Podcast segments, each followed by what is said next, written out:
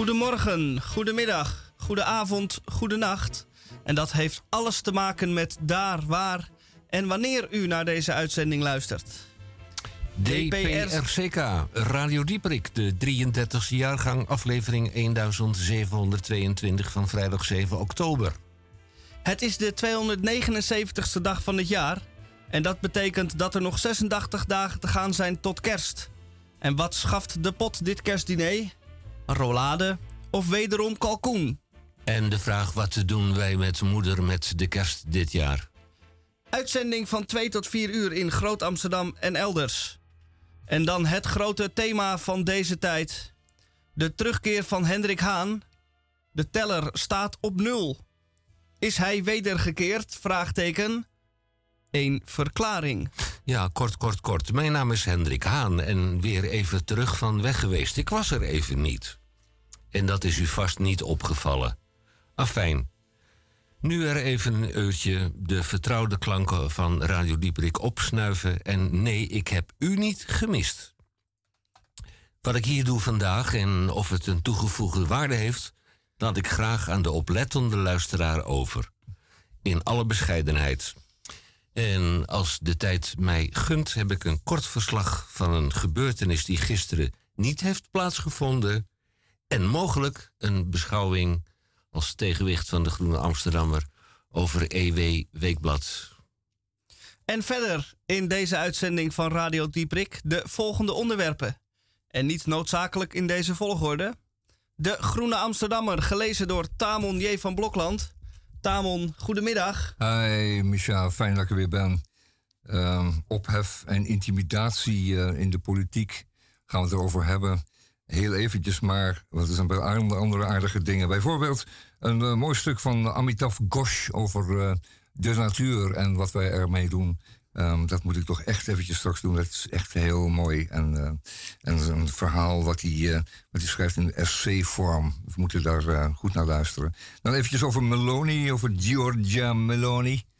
Italiaanse wannabe premier die uh, Italië zou wedervoeren naar het uh, fascisme, maar ook dat zal blijken uh, niet zo eenvoudig te zijn. We gaan het erover hebben straks.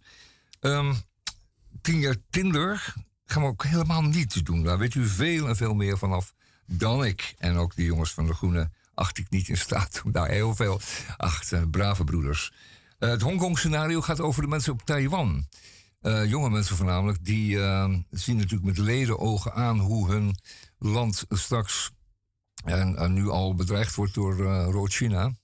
En casu de Chinese Communistische Partij. En zij voorzien dat die druk steeds verder opgevoerd zal worden. En zij zijn erg bang voor een toekomstige overheersing, omdat zij uh, hun vrienden in Hongkong uh, voor zich zien. Die alles was beloofd en nu alles afgenomen is. We gaan het allemaal zien straks in de Groene Amsterdammer. Dat belooft wat. Verder hebben we nog de DCVM, de column van Misha. En Misha, dat ben ik zelf. En wij van Radio Dieprik adviseren Radio Dieprik. Dus maak ik van deze gelegenheid gebruik om mijzelf aan te kondigen. Een actueel verhaal. Verder hebben wij nog de Krompraat onder de redactie van mevrouw de weduwe D. Den Denderen Edelenbos van Urk. Zeg maar Dora. En wederom in het tweede uur een reis naar een onbevlekt stukje aarde. Maar bij Radio Dieprik Eerst maar even dit.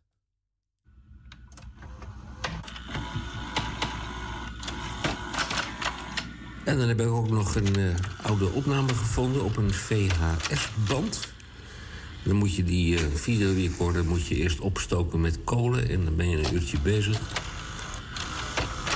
Maar dan heb je ook wat.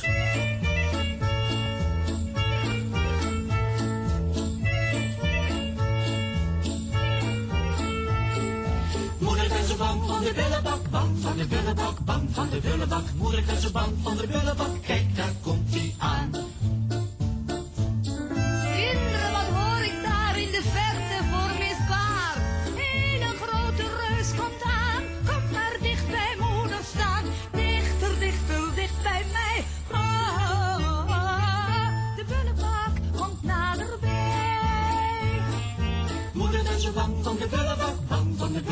Bang van de bullebak, moeder thuis, bang van de bullebak, kijk daar komt hij aan. Kinderen maar achter de prullenbak, bang van de bullebak, bang van de prullenbak. Kinderen maar achter de prullenbak, ik ga voor je staan.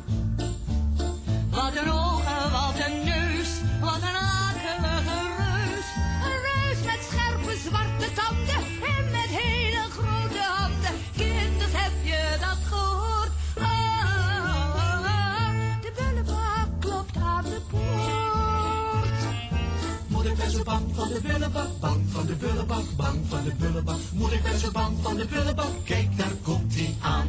Kinders, kruip maar achter de prullenbak. Bang van de bullebak, bang van de bullebak. Kinders, kruip maar achter de prullenbak. Ik ga voor je staan.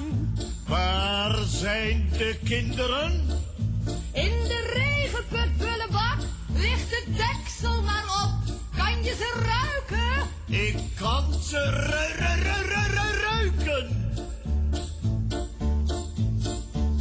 Boze reus met grote ogen staat nu over de put gebogen. Moeder zal hem duwtje geven, plons, hij is niet meer in leven. Kindertjes zijn goed beschut. Ah, de ligt in de put.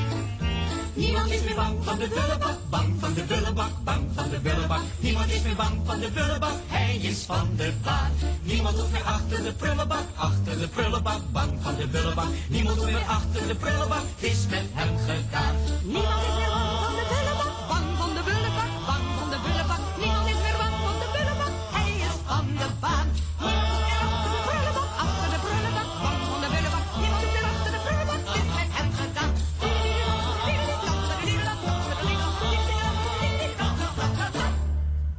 Radio Dieprik van vrijdag 7 oktober. En wat ehm, hebben wij allemaal vandaag? Een hele hoop. De Dierendag is afgelopen week langs geweest. En toen heb ik aan iemand de briljante vraag gesteld of paarden ook vlees eten. Dat was natuurlijk eh, een hele domme vraag, want dat is niet zo. Die eten alleen gedroogde grasprieten en haver en suikerklontjes. Goed, Vegetariërs dus. vegetariërs. Ja. ja, ze hebben helemaal geen, eh, geen systeem om dat allemaal te verteren. En eh, ze hoeven dat ook niet, want ze hebben een heel efficiënt systeem om alles uit hun eh, vegetarische producten te halen. Als we ze nodig hebben, inclusief een vitamine C en een mineralen, alles komt eruit. Dus ja, het paard hoeft niet worden geholpen. Het zijn eerder wij die geholpen moeten worden. De vraag is, willen wij nog paardenkroketten? Als hij zich zo goed kan helpen, waarom wij dan niet? Nou, een, een eh, de stukje paardenbiefstuk is nooit eh, Ja, zie dan toch verkeerd. Ja, ja, ja, ja. In sommige landen kun je er niet mee eh, aankomen zetten, maar hier in Nederland nogthans wel. Paardenslagers bestaan niet meer volgens mij. Nee, er was er ooit nog eentje in de Vrolijkstraat in Amsterdam. En daar ging ook inderdaad van tijd tot tijd een oud paard naar binnen. Schonkig oud paard. En hoe die eruit kwam, weet ik niet. Waarschijnlijk ingepakt in, eh, in zakjes. Ja, In de beetjes en, eh, tegelijk. Geprakt, hier geprakt in zijn eigen darmen. Ja. Oh god, ja. Het is allemaal voorbij. Nostalgie. Ik zei het zo even. eh, een systeem in, in China om toezicht te houden op de stad. is een compact softwareprogramma met, met wat hardware. Die eh, een stad in eh, Nederland of een willekeurige plaats ter wereld gewoon veilig kan maken. En dat is dan de veiligheid, de security, de safety die eh, de Chinese Communistische Partij vindt dat het moet zijn. En die wordt in zijn geheel geleverd, zei ik al, door Huawei bijvoorbeeld. En in Nederland zijn er ook een paar eh, gemeenten geweest die dat eh, aardig vonden om eens te proberen. Alleen eh, die Fang Kong, die, prevent, eh, die Prevention and Control eh, software van Huawei, die eh, levert onvermoede eh, bijvangsten op. Namelijk, eh, Huawei heeft allerlei methodes ingebouwd, zover matige regels ingeschreven, waarbij gegevens worden verstuurd en worden bewaard en gecomprimeerd. Dat was nooit de bedoeling. Enfin, de gemeente in, Amsterdam, in Nederland hebben gezegd, dat hoeven wij niet. Laat u maar zitten. Nou, er Maar is. Daarop aansluitend Ja. heb ik hier een eh, artikel van de NOS.nl voor me. Van, Jo- van, van? Joost Schellevis van 8 februari, jongs, eh, eh, dit jaar. Ja. En ehm, In ruim 50 gemeenten hangen. 50 maar liefst. In, in ruim 50 gemeenten in Nederland hangen camera's van de Chinese merken Hikvision en Dahua.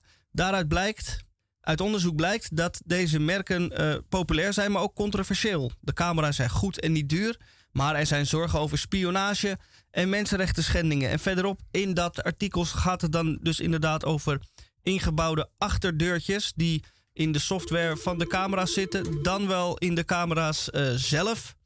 Eh, overigens is zo'n bewust ingebouwd achterdeurtje in de praktijk nooit aangetroffen. En eh, nou is de Chinese overheid zeer betrouwbaar. Dus we hoeven ons nergens zorgen over te maken. Oké, gelukkig dat jij het zegt. En eh, ik neem het ook direct aan. 50 Nederlandse gemeenten maken reeds gebruik van eh, deze software, of tenminste gelijksoortige software. En, zoals we mogen verwachten, is, eh, is de prijs toch eigenlijk wel het meest bepalend altijd. Hè? Wat, wat kost het en wat levert het op? Dat is een goede oude Nederlandse afweging die we altijd maken. Eh, straks nog, over een paar minuten na het volgende nummer, hebben we het eventjes over het gas, gasbedrijf. Vroeger hadden we in Nederland eh, het gas en de elektra. Maar in de laatste tijd gaat het voornamelijk over de elektra. Nee, over het gas. Of nee, nee het gaat over allebei. Hè? Want we hebben dat samengevoegd als eh, energie. eh, waar er toch op den duur te weinig van zal zijn. Want wij gebruiken gewoon alle energie die wij hebben. En dan nog meer. Want wij vinden het fijn om veel energie te gebruiken. Het maakt zo, het maakt zo comfortabel en gemakkelijk. Ehm, van blikgroente tot een aluminiumsmelter in je land. Allemaal handig, prettig, aangenaam. Ehm, echter, we gaan het er straks over hebben. Eerst nog wat muziek.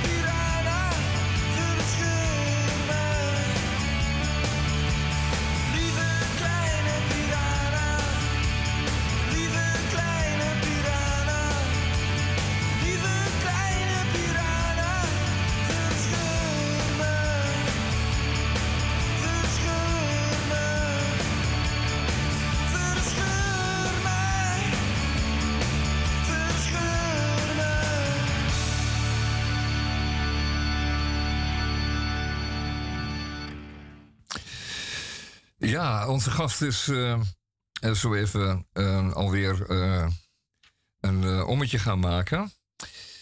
wat ik al zei net, we gaan met de groene verder. Ehm, het is 28 minuten over bijna over tweeën.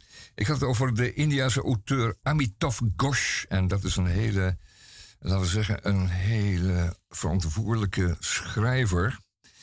Uit het, het, hoekje van India waar Bangladesh is, aan de oostzijde. En uh, daar komt hij oorspronkelijk vandaan. Ja, het komt eigenlijk, uh, zijn hele jeugd heeft hij verder doorgebracht in Bangladesh. Maar hij heeft daar natuurlijk van dichtbij kunnen zien hoe, uh, hoe verder dat landschap en, en het land verandert. Hè. Dus hij is um, gegroeid in zijn waarneming, zou je kunnen zeggen. Um, en heeft ook geleerd om, om wat grotere verbanden te leggen. Laten we zeggen dat hij een holistische blik heeft gekregen op de wereld en op de, op de natuur rondom hem. En hij zegt nu van ja, we zien dat uh, de wereld zich nog steeds gedraagt. En dan gebruikt hij een prachtige vergelijking met de Hollanders uit de tijd van uh, Jan Pieterszoon Koen. Die uh, de wereld, laten we zeggen, indeelde naar stukken waar je geen geld kon verdienen en waar je wel kon, geld kon verdienen. En een van die eilanden waar je geen wel kon verdienen lag in de Indische archipel, de Oost-Indische archipel. Toen en dat, was, uh, het waren piepkleine eilanden waar een heel uh, graag, uh, graag gezocht kruid groeide.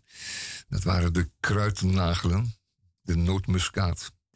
En nee, het eigenlijk niet, de nootmuskaat. En een onderdeel van die nootmuskaat is ook de foelie. En die bomen groeien alleen maar op die paar eilanden. en die eilanden heten de Banda-eilanden. Nu viel dat vielen de Nederlanders natuurlijk op dat, uh, dat iedereen die, uh, die nootmuskaat wel wilde. En uh, dat ze goed geld opbrachten. Goudgeld opbrachten, zoals we dat zeggen.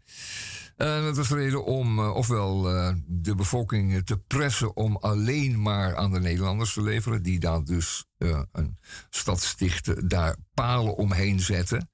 En hun schepen lieten ankeren voor de kust en zeiden van alle noten zijn nu voor ons. Je mag ze niet aan een ander leveren, uh, omdat ze bang waren dat, die, dat, de prijs zou dalen enzovoort. Zij wilden de prijs bepalen en zij wilden alle noten. Dat waren de Bandinezen, de Bandanezen niet allemaal van plan. Ik dacht, als ik een betere prijs kan krijgen, dan is dat natuurlijk uh, voor ons weer gunstig. Uh, maar het werd ze verboden door de Nederlanders. En ehm, dat heeft ertoe geleid dat, um, dat ze uiteindelijk door de Nederlanders toen uh, dat kun je rustig zeggen. Uh, Amas zijn verdreven, vermoord, uh, gevangen gezet, verbannen. Eilanden waren daarna leeg. Er waren geen, geen Bandanezen meer.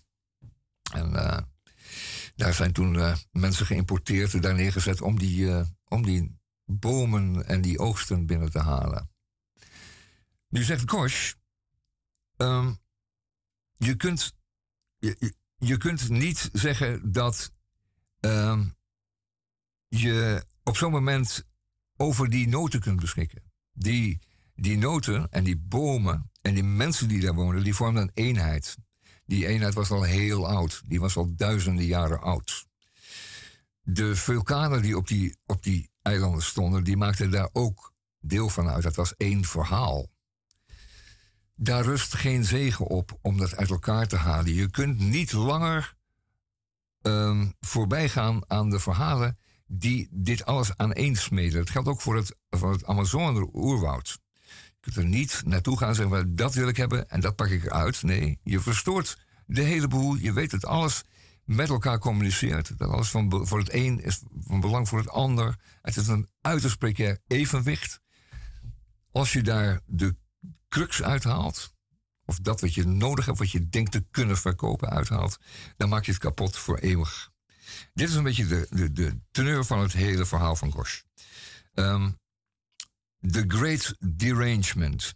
Um, leest u dat boek? Is, uh, staat in de bibliotheek hier in Amsterdam in, uh, in een vertaling. Uh, juist het, het, het, het, het verschijnen van de vertaling is reden geweest dat Gosh hier überhaupt was, onlangs. Um, uh, ik vond het een prachtig, het is een prachtig essay. En uh, ehm, Gaia en, al deze prachtige begrippen die eh, werden eh, tot nu toe eh, gezien als zweverig en ver weg. Maar het, zal, het blijkt steeds meer dat als wij niet stoppen met het, het remmeloos pakken wat wij willen van de aarde, dat er geen weg terug meer is. Dat het een, het zichzelf niet meer kan herstellen. Behalve als wij letterlijk met z'n allen eh, van de aardbodem zouden vertrekken. Dan zou het heel langzaam, misschien wel een miljoen jaren of nou enkele tienduizenden jaren duren voordat het allemaal weer een beetje op zijn pootjes terechtkomt. Alles weer een beetje begint te groeien en alles weer zijn eenheid hervindt. Maar het is een beetje, een beetje, een beetje cru, want we zitten er zo graag tenslotte op de wereld. En eh, ja, Kost zegt, luister maar naar de verhalen.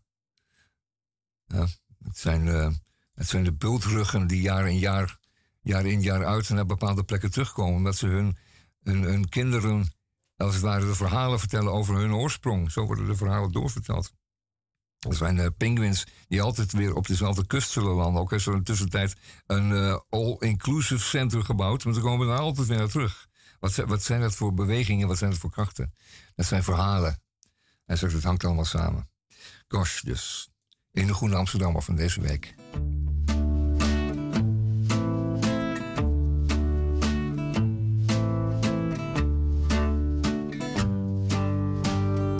Iemand die me doorheeft als ik zelf niet ben, die wel beter weet dan ik mezelf ken. Iemand die me wegwijst als ik het doel vergeet, die me de waarheid zegt als ik het niet meer weet. Iemand als jij. Iemand als jij. Oh, zo iemand als jij. Iemand die me loslaat en mij mijn gang laat gaan. Die me als ik dreig door te slaan. Iemand die kan lachen om alles wat gebeurt. Die wel janken kan, maar daarom niet getreurd.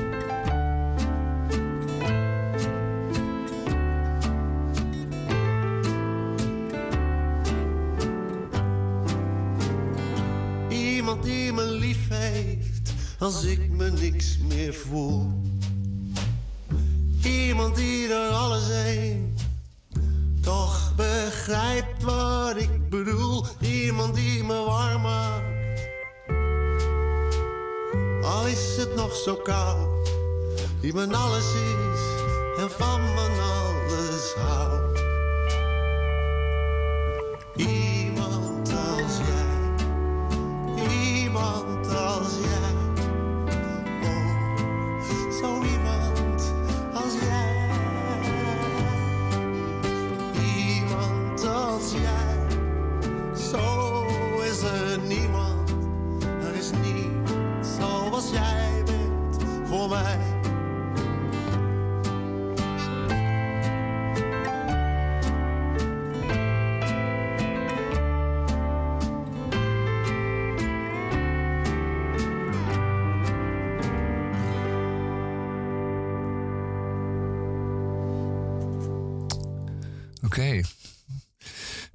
met zijn eh afscheidstournee bezig. Zal nog eh, uw stad of dorp ook nog wel aandoen, denk ik.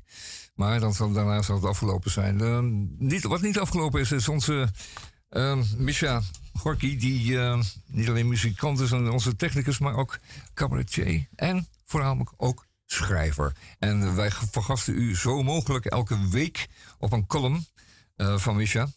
En er zijn er bij werkelijk pareltjes. En die hoop ik dat er ook weer eens één bij is. Eh, laten we luisteren naar eh, de column van Misha. Ik vond het een prachtige eh, aankondiging. Ik, dit is zo'n titel voor een boekenweekgeschenk of zo. Ik ben nog niet afgelopen. Fantastisch. Die ga ik onthouden. Ik kom om zes uur thuis. Ruim op tijd voor de start van het avondprogramma. De apotheose van de week. Het enige lichtpuntje in de anders zo donkere tijd. Ik zet een pan water op. En uit mijn assortiment pasta kies ik, na iets te lang nadenken, voor spaghetti. Gewoon maar simpele spaghetti. Dat moet vandaag wel afdoende zijn. Een eenvoudige, doch voedzame maaltijd. Na een 20 minuten kokkerellen ga ik aan tafel. De maaltijd smaakt mij niet. Dat komt onder andere door de geraspte kaas, die van een laatste stukje kaas is. Harde, droge korst. Afijn, u kunt zich wel een voorstelling van maken. De verplichte afwas is gedaan en daarna plof ik neer op de bank, in afwachting van wat komen gaat. Ik kijk op de klok en zie dat ik nog drie kwartier moet wachten. Het lange wachten. Om de tijd te doden pingel ik maar wat zenuwachtig op mijn gitaar, wat niet helpt. Een spelletje op de schaakcomputer dan maar. Ook daar heb ik de concentratie niet voor. Hoe ik de tijd doorgekomen ben, weet ik niet.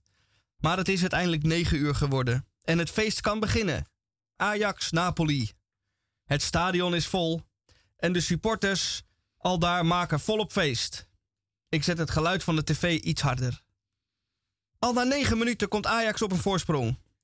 Ik maak een sprongetje van blijdschap. Een klein sprongetje maar, want ik zit hier maar alleen. Maar met de tv keihard aan ben ik er toch een beetje bij. Vol verwachting ga ik weer zitten. En daarna gaat het bergafwaarts. In de rust staat het al 1-3. Ik speel in deze pauze maar gauw een spelletje schaken en verlies deze kansloos. Een beetje zoals Ajax, zeg maar. De einduitslag zal u bekend zijn. En ik sta maar wat doelloos voor me uit en vraag mij af wat ik gezien heb. En Johan Cruijff zei het al. Italianen kennen van je winnen. Moet ik het wel goed zeggen? Italianen kennen niet van je winnen, maar je kan wel van ze verliezen. Het zal wel kloppen, denk ik. Ik probeer in oplossingen te denken, want volgende week moeten we weer tegen de Napolitanen. Hoe kunnen we deze Italianen in hemelsnaam bestrijden? Met voetbal alleen redden we het overduidelijk niet, dus er zal uit een ander vaatje getapt moeten worden.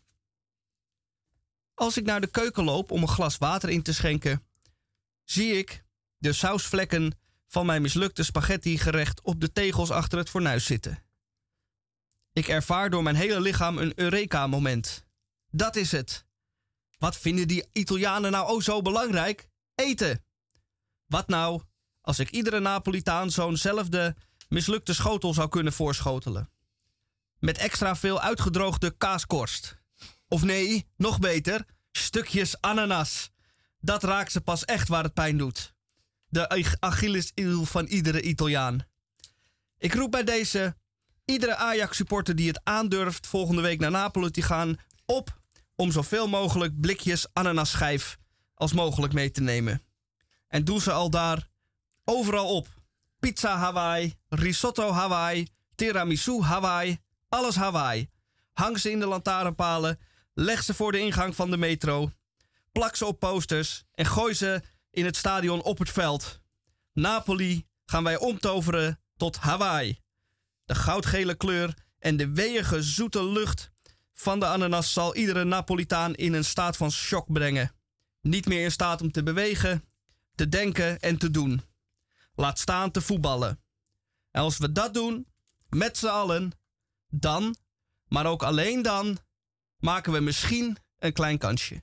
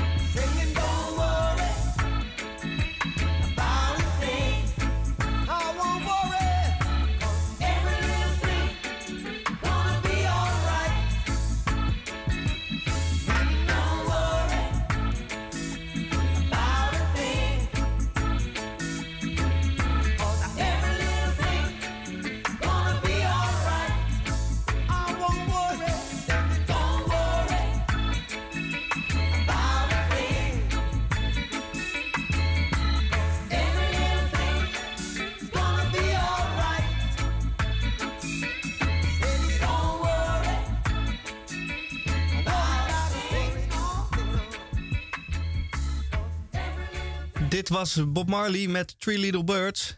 En dit, eh, deze opsteker, Everything's Gonna Be Alright, konden de Ajax-supporters wel gebruiken.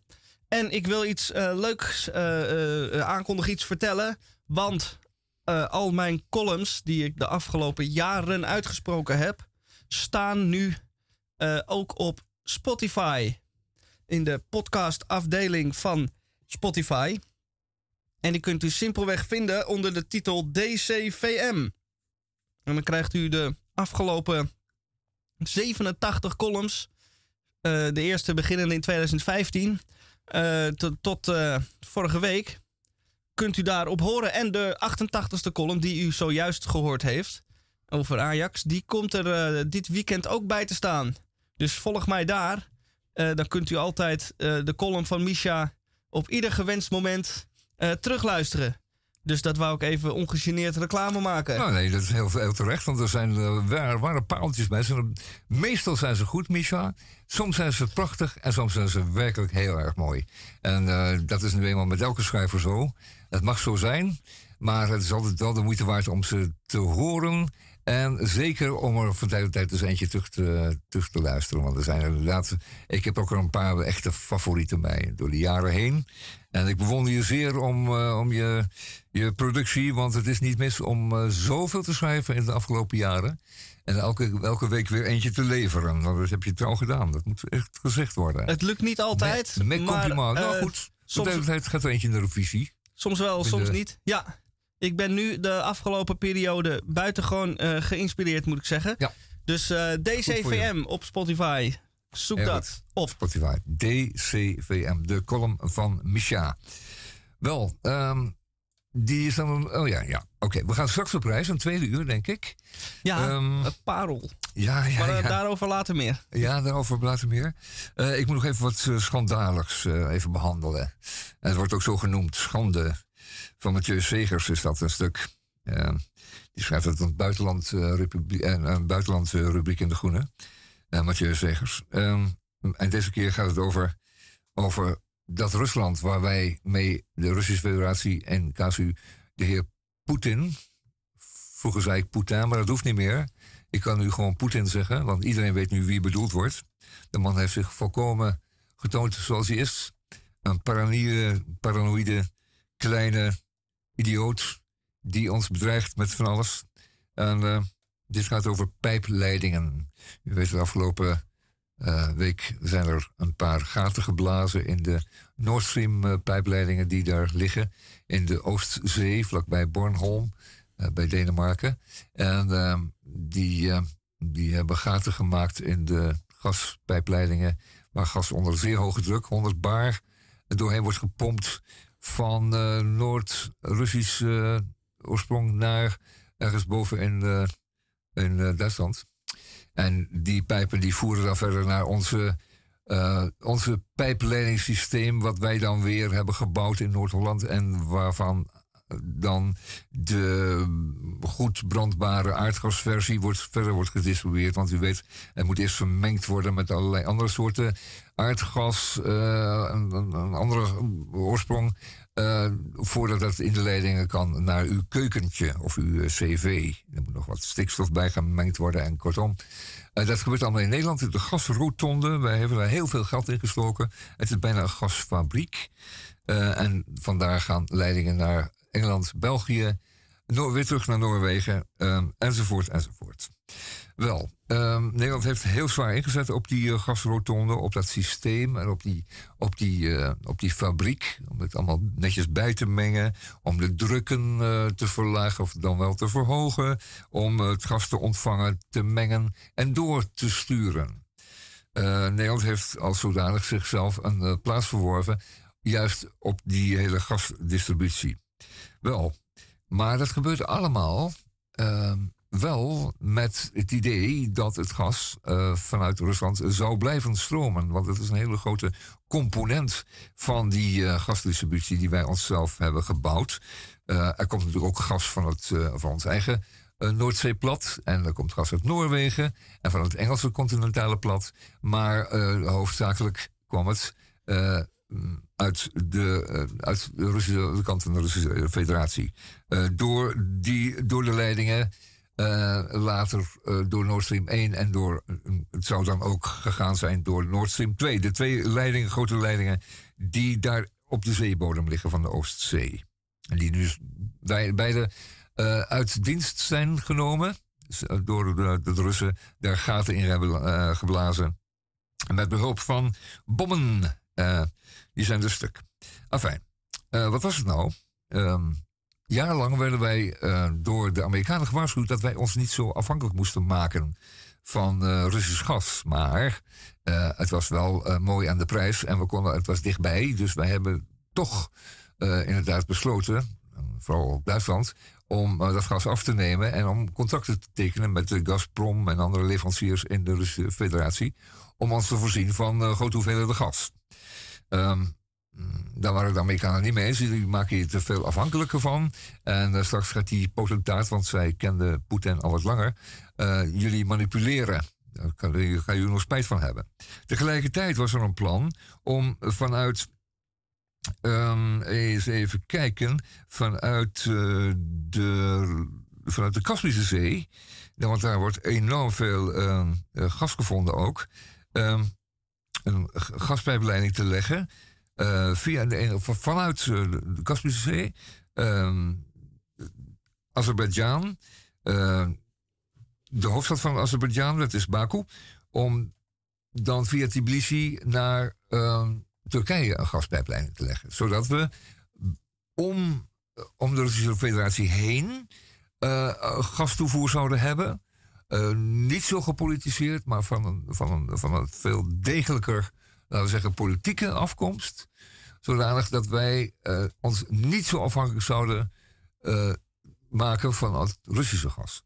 Wel, die pijplijn, dus van eh, Baku via Tbilisi naar, naar Turkije, door de Kaspische Zee en door de Zwarte Zee, die is afgeblazen. En die is afgeblazen omdat ehm, wij gas en eh, eh, omdat wij geïnvesteerd hadden in Nord Stream. En de Duitsers hadden geïnvesteerd in Nord Stream. En dat wij degelijke contracten lijken te hebben met de Russische Federatie. omtrent het vullen van die uh, Nord Stream pijpleidingen. Er is die prachtige lijn, die uh, Nabucco-lijn, die, die pijplijn, is uh, afgeblazen. In, al in, uh, in 2013, hè? Officieel geannuleerd. Ja, en eh, wat denk je het jaar erop, 2014, een jaar later, annexeerde Poetin eh, de Krim. En eh, is die oorlog in het Donbass begonnen. En diezelfde zomer, weet u nog, werd de MH17 uit de lucht geschoten. En toen was er een andere realiteit in Europa opeens. En toen hadden we spijt. En toen kon die pijplijn niet meer worden aangelegd. En nu zitten we een klein beetje in de sores. Maar zoals de, ehm, zoals de uh, Indiaanse schrijver ehm Ghosh al zegt, we moeten ons helemaal niet meer zo afhankelijk maken van deze zaken. We moeten vrijer worden en eh, goed nadenken over wat wij willen met onszelf en de wereld in de komende paar honderd jaar. Gosh.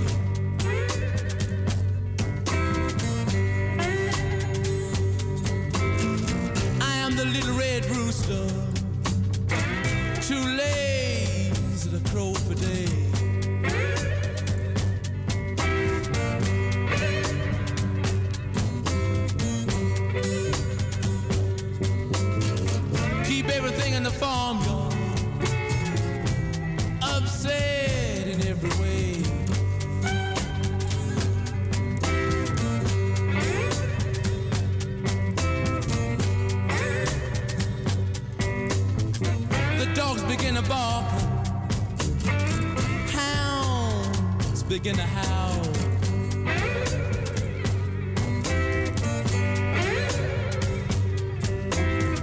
Dogs begin to bark, hounds begin to howl.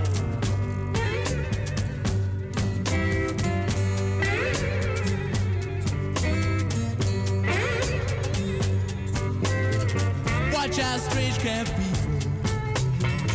Little red on the prowl.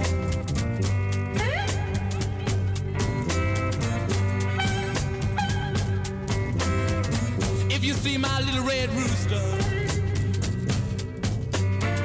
please drive him home.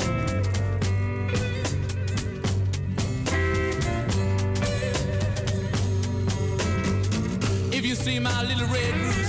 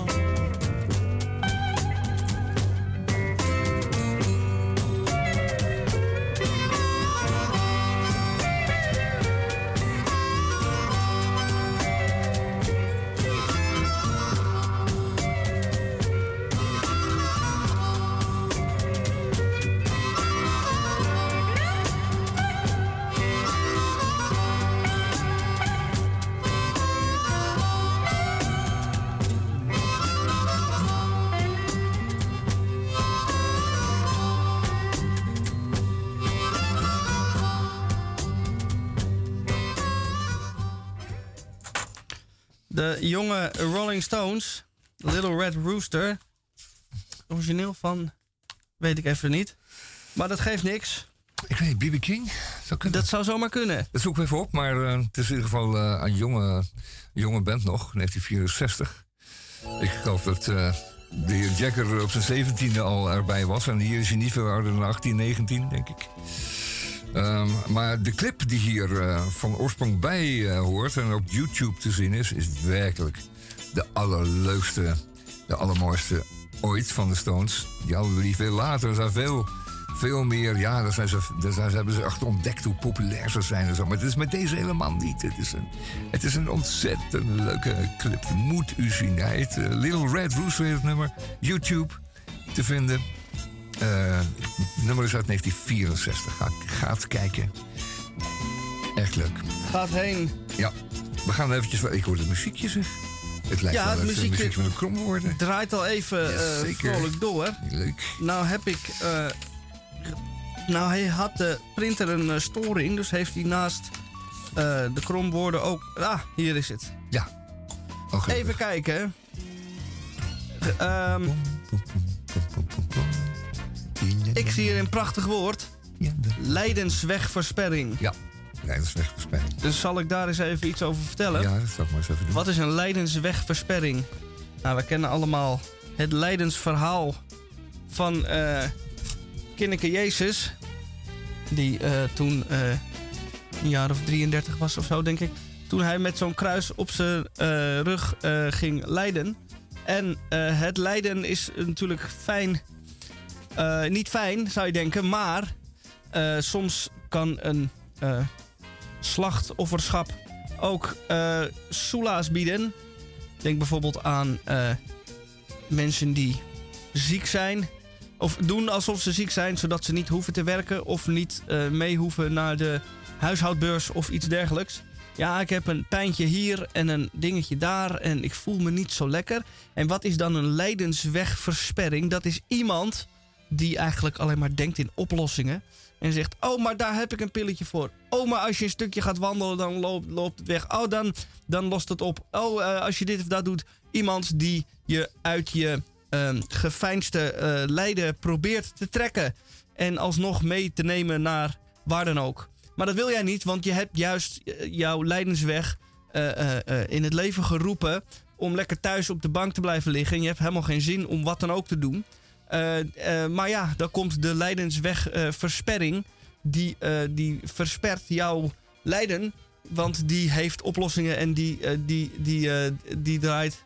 Ja, Tamon heeft ook last van zijn maag, zie ik. Maar dat geeft niks. Wij eh, ehm, doen wat wij doen. En ik denk dat ik dit woord nu wel ongeveer heb uitgelegd. Ja, Lijdenswegversperring. ja, Iemand die- helemaal... Ja, ik, krijg- ik, ja, ik je krijg zou willen dat je dat allemaal kon ja, ik doen, krijg hier maar- live, eh, dat ziet u niet, maar ik live commentaar eh, eh, op wat ik doe. Het is een beetje alsof je auditie doet voor een jury. En terwijl je nog midden in je monoloog zit, al beginnen te gapen en te Ja, zuchten. en dat je denkt, laat, in te pakken. laat, dat, laat maar. En opeens heel veel belangstelling hebben voor het klikmechanisme van hun ballpoint. Nou. Wel, eh, hartstikke goed, Michel, dankjewel. Leiders, leiderswegversperring. Nou, doe jij het dan maar eens beter. Nou, eh, beter, eh. beter anders, hè, zoals het heet. Maar ik heb het woord Zuidasbak. En eh, ehm, dat komt omdat het telkens weer terugkomt. Zuidas. We hebben net de begroting eh, gehad van de gemeente Amsterdam. De gemeenteraad heeft zich, zichzelf losgelaten op de begrotingsvoorstellen die de gemeente heeft gedaan. omtrent de volgende komende jaar. Ehm, wat gaan we uitgeven? Hoeveel geld is er in kas? Wat is van belang? En onder meer is gesneuveld voorlopig in de koelkast te gaan. Ik zeg niet ijskast, ik zeg koelkast. Eh, de bruggen over het ei. En eh, de bruggen over het ei. U weet wat wij hier bij Radio Dieprik daarvan vinden. Wij vinden dat allemaal waardeloze eh, rotideeën. En wij denken dat, dat deze bruggen moeten, moeten eh, wijken voor een veel beter idee. Wat wij al jaren hebben. Namelijk gewoon simpelweg een tunnel van A naar B over de kortste weg. Wel, hoe kom ik nou bij Zuidasbak? Een asbak is daar waar je peuken in uitdrukt nadat je ze hebt opgerookt. Je rookt een peuk, dan heb je een peuk over. Dan kan je dan alweer in diezelfde peuk in die asbak. En de Zuidas, eh, ja, dat is een eh, verzameling van eh, kantoortorens... die een prachtige naam hebben gekregen, Zuidas.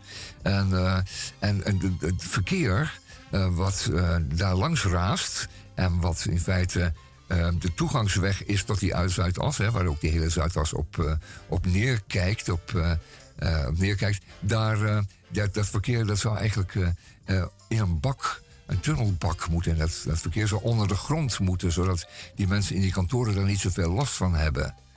Dat blijkt dus helemaal niet zo te zijn, want die hebben er helemaal geen last van. Die vinden het juist dynamisch. Maar het gaat erom dat die ruimte eh, tussen die eh, kantoortorens dan ook weer eh, gebruikt kan worden voor openbare, eh, openbaar gebruik. In casu eh, spoorlijnen, metrolijnen, eh, parkeerplaatsen of ouders. Of misschien wel bossages, want daar is natuurlijk ook een enorme behoefte aan. Een beetje groen in die Zuidas. er moet een soort parkje opkomen. Maar het dient ook natuurlijk om geluid en stof een beetje weg te houden.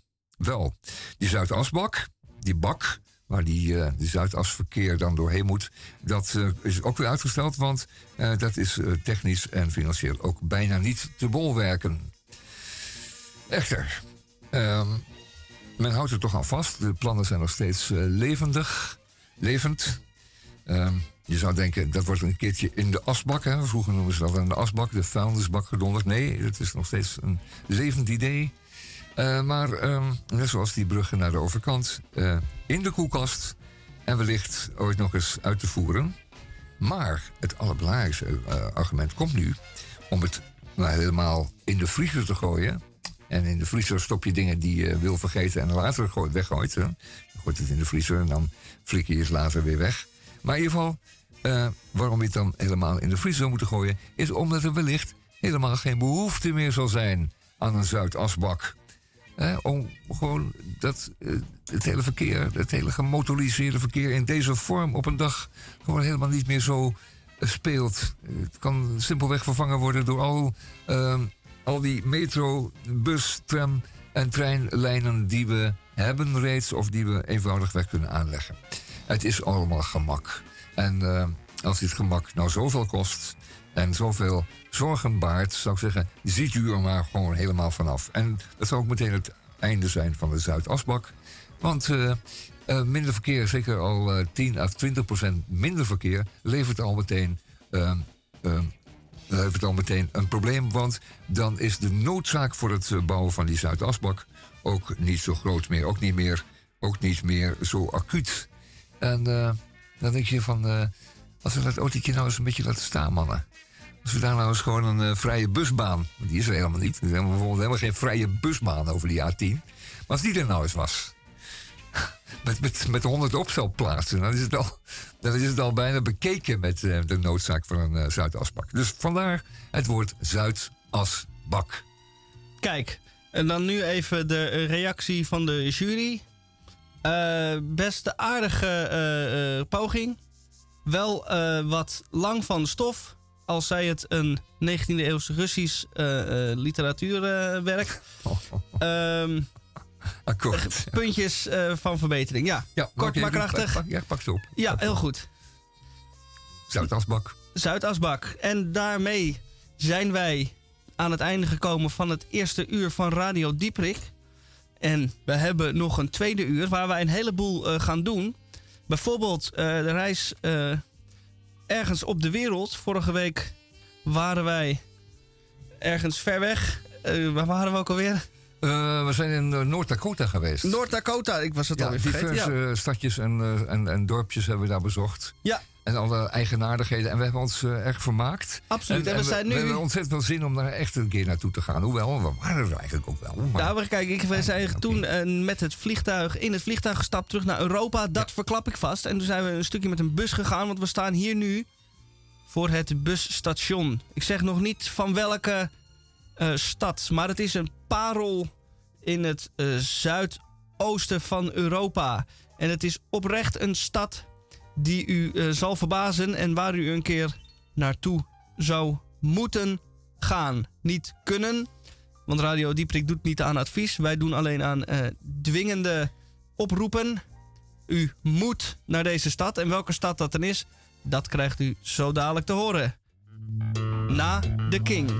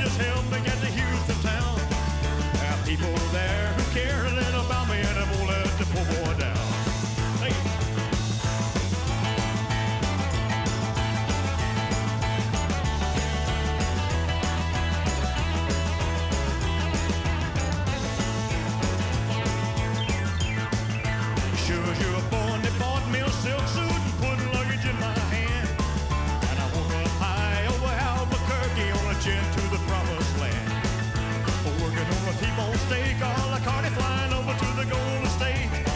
When the pilot told us in 13 minutes he would set us at the terminal gate. Swing low, chariot, come down easy, taxi to the terminal zone. Cut your engines and cool your wings and let me make it to the telephone.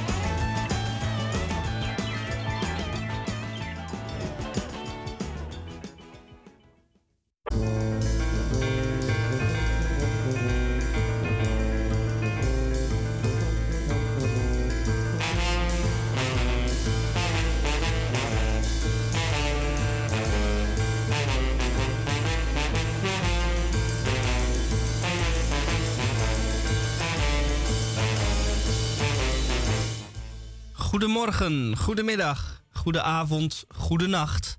En dat heeft alles te maken met daar waar en wanneer u naar deze uitzending luistert.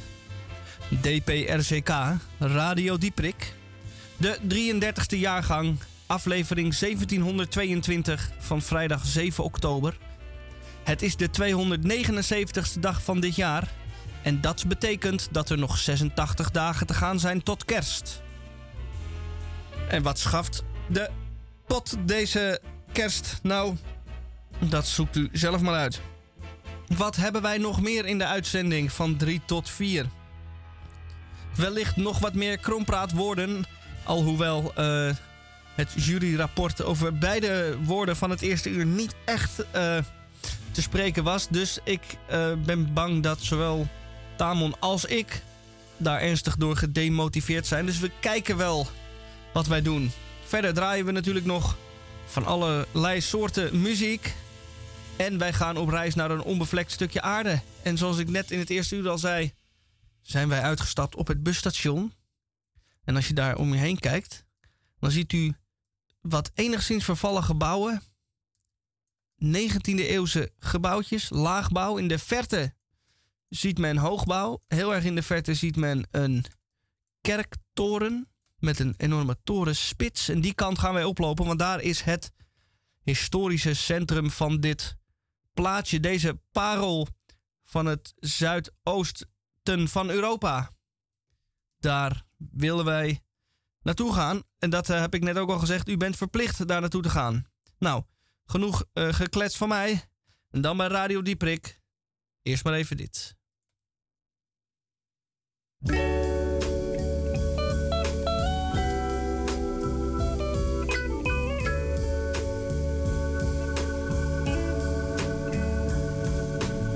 Hovering by my suitcase, trying to find a warm place to spend the night. A heavy rain a falling, seems I hear your voice calling. It's alright.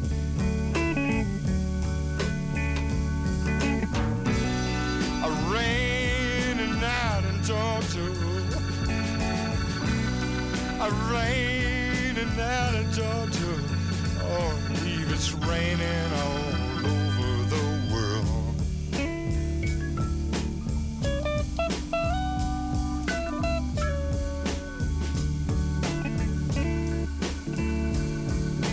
Neon signs are flashing, taxi cabs and buses passing through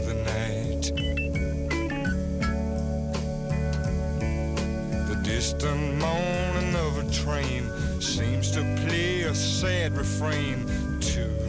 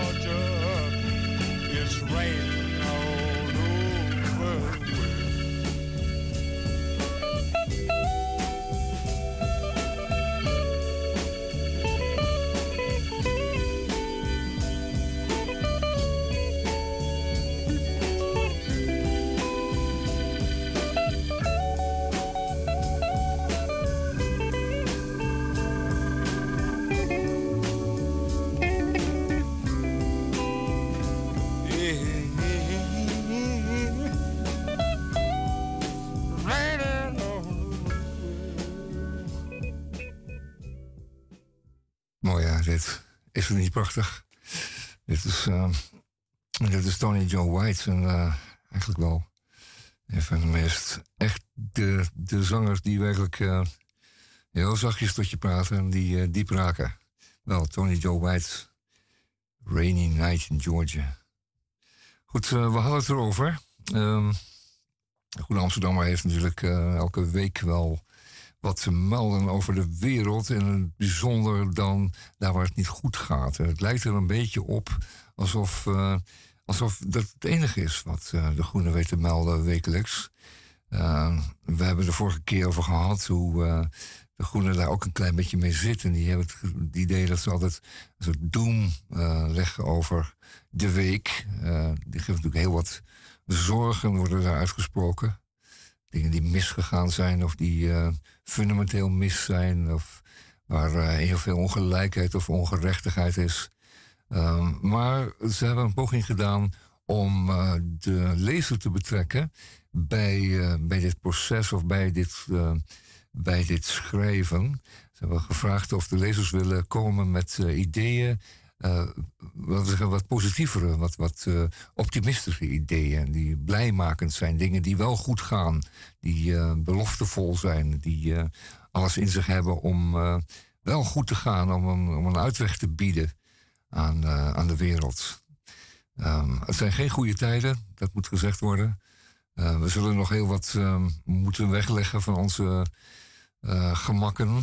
Eh, we zullen moeten leren om het minder te doen. Eh, zoals eh, die eh, Indiaanse schrijver die ik zo even noemde al zei, er zijn volkeren ter wereld die heel veel beter kunnen omgaan met veel minder.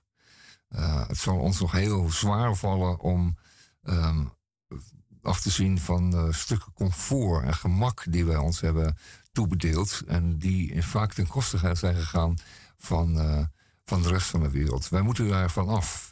Dat is ook een beetje de boodschap van de, de generatie die na ons komt. Die we niet kunnen opzadelen met eh, onoplosbare problemen. Dus wij moeten hen ook een mogelijkheid bieden om, om hun eigen eh, eh, hun eigen toekomst te kiezen en die eigen, eigen toekomst vorm te geven. Wel, ehm het zal ons niet licht vallen. Want wij vinden een heleboel dingen gewoon verworven rechten. En die kan niemand ons meer afpakken. Dat een groot probleem. Altijd met de mensen snel verwend. Eh, maar echt, het zal de oplossing moeten zijn. Eh, er is een, eh, een mogelijkheid. Er is een, wat de Amerikanen of de Engelsen, een opportunity noemen. En daar heeft John Armatrading het ook over.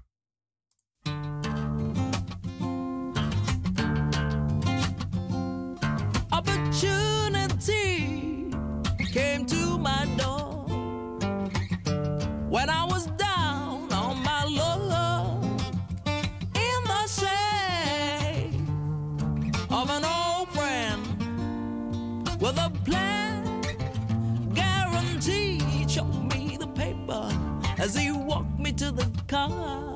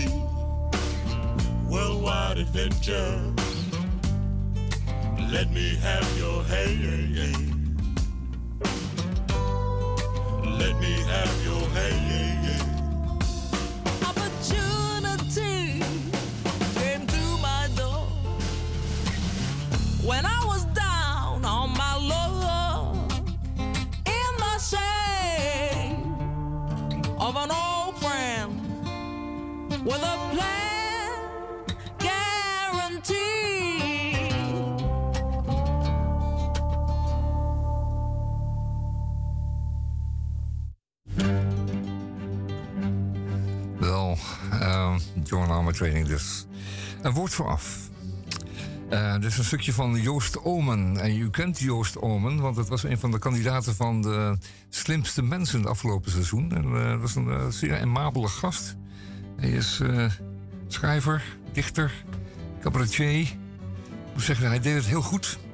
En eh, dit stukje schrijft hij. Ooit was ik op vakantie in Riga, Letland. Riga is een mooie oude stad met grote oude Zeppelin-hangars... waar ze schapenworst en pluchen kussenslopen verkopen... en in het kleine toeristische centrum overal Engelstalige advertenties... voor het doodschieten van koeien met een bazooka van Sovjet-makelij. Ik zat met mijn vier beste vrienden in het Teddybeer Hostel, een gebouw met een plat dak waar het door de zomerzon op de kamers smoorheet was. Ik had een mondharp meegenomen. Voor de niet-kenners, een mondharp doet ploing, ploing. In metalig en toch ook rond geluid, zoals het snorren van een robotpoes die een bak balpenveertjes heeft gegeten. Dat geluid werkte een van mijn vrienden, die slecht tegen de hitte kon, op zijn zenuwen. Hij pakte de mondharp van mij af en gooide hem in de prullenbak. Ik weet niet waarom. Misschien vond ik het vies of was ik meer bezig met hoe ik wraak kon nemen dan met het redden van mijn mondharp. Maar ik liet het instrument in de prullenbak liggen. De volgende ochtend vertrok ons vliegtuig naar Nederland. En de mondharp ging niet mee.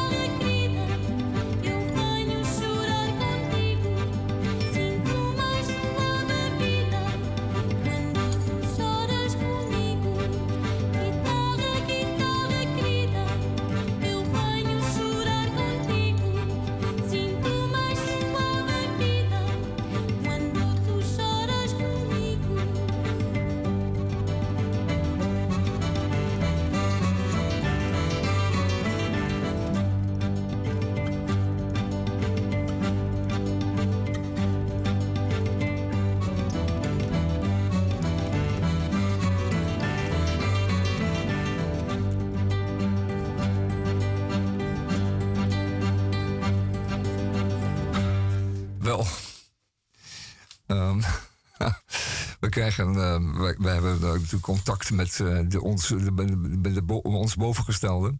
Degene die eh, toezien op ons werk. Dat moet ook natuurlijk, want wij zijn natuurlijk een, een soortje losgeslagen eh, eh, radiomakers. En die moeten natuurlijk een beetje in, in, in, in check gehouden worden. Maar eh, ik het volgende. Autocorrectie, zoals u die wel eens aan heeft staan op uw WhatsApp. Als u aan het eh, communiceren bent en dan maakt die, eh, die autocorrectie maakt van sommige woorden, als je ze begint en niet goed oplet, maakt hij er hele andere woorden van. En eh, nou is de vraag, is dat ook eh, geheime, stiekeme Chinese software? Dat is helemaal de vraag, hè, want het, het verstoort natuurlijk enorm onze, onze communicatie. Het zal een geheime methode zijn om ons ook tegen elkaar op te jutten. Wel, de vraag blijft in de lucht hangen. Oh ja, en nog eventjes over die software, van die, eh, die handige software. Die eh, door gemeenten eh, als zeer aantrekkelijk werd gevonden. 50 gemeenten zijn Micha net. Heeft u, 50 gemeenten, Ja, 50 gemeenten. Hè? camera en software Ja, voor niet ja. al te veel geld. Nee, niet al te veel geld. Nee, vooral niet te veel geld. Want wie bent zuinig, hè? En ehm, het, het volgende. ehm, de overheid heeft op onze snelwegen en de wegen die ons naar onze steden leiden... vanaf die snelwegen, camera's geïnstalleerd die eh, nummerborden kunnen herkennen. Dus kentekenplaten herkennen. Eh, en dat zijn eh, camera's die zoomen in, die zoeken dan naar een beeld... en die vinden dan een kenteken... En u heeft het op uw telefoon ook als het over gezichtsherkenning gaat. En die, die camera's, die, die staan natuurlijk niet alleen maar op die kentekens, maar die staan in het geval van Roermond aan de A2 ook nog een keertje gericht op eh, de gezichten van de mensen in die auto's. En dat komt omdat eh, de politie in de tijd zei van, oh ja, als we, als we kentekens kunnen herkennen, kunnen laten zoeken door deze camera's, kan hij misschien ook gewoon gezichten zoeken. Want eh, zoals ze zegt, eh, mijn cameraatje kan dat ook op mijn telefoon. Dus waarom niet op die NPR-camera's? Nummerplaatherkenningscamera's. En inderdaad, eh, dat vond eh, de gemeente Roermond dus blijkbaar ook een goed idee om daar eens een, een pilot mee te starten. En sindsdien eh, wordt u herkend als u Roermond binnenrijdt. Of over de 2 Zoeft, A2 Zoeft richting Maastricht. En dan staat u er gekleurd op. En dan weten ze in ieder geval dat u er bent. En dan wordt u wel, welkom geheten in het mooie Limburg. Nou, fijn. En dat weet u dan ook weer. Eh, dus dan moet u niet vreemd opkijken als eh, de officier van justitie tegen u zegt... ja, maar we hebben een foto van u in uw kadet... terwijl u eh, zich wegspoedt van de, de plaats delict. En wel zien we u rijden op de A2 bij Roermond. Ja, dan heb je niks meer te vertellen natuurlijk. Dan ben je er gloeiend bij. Wel, dank u wel, redactie. Fijn dat u er zo bovenop zit. Goed, we gaan op reis zo.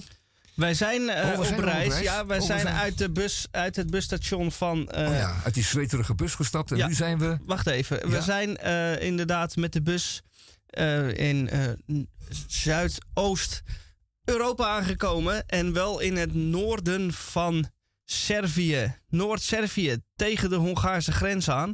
En dan zijn we hier in de stad Subotica.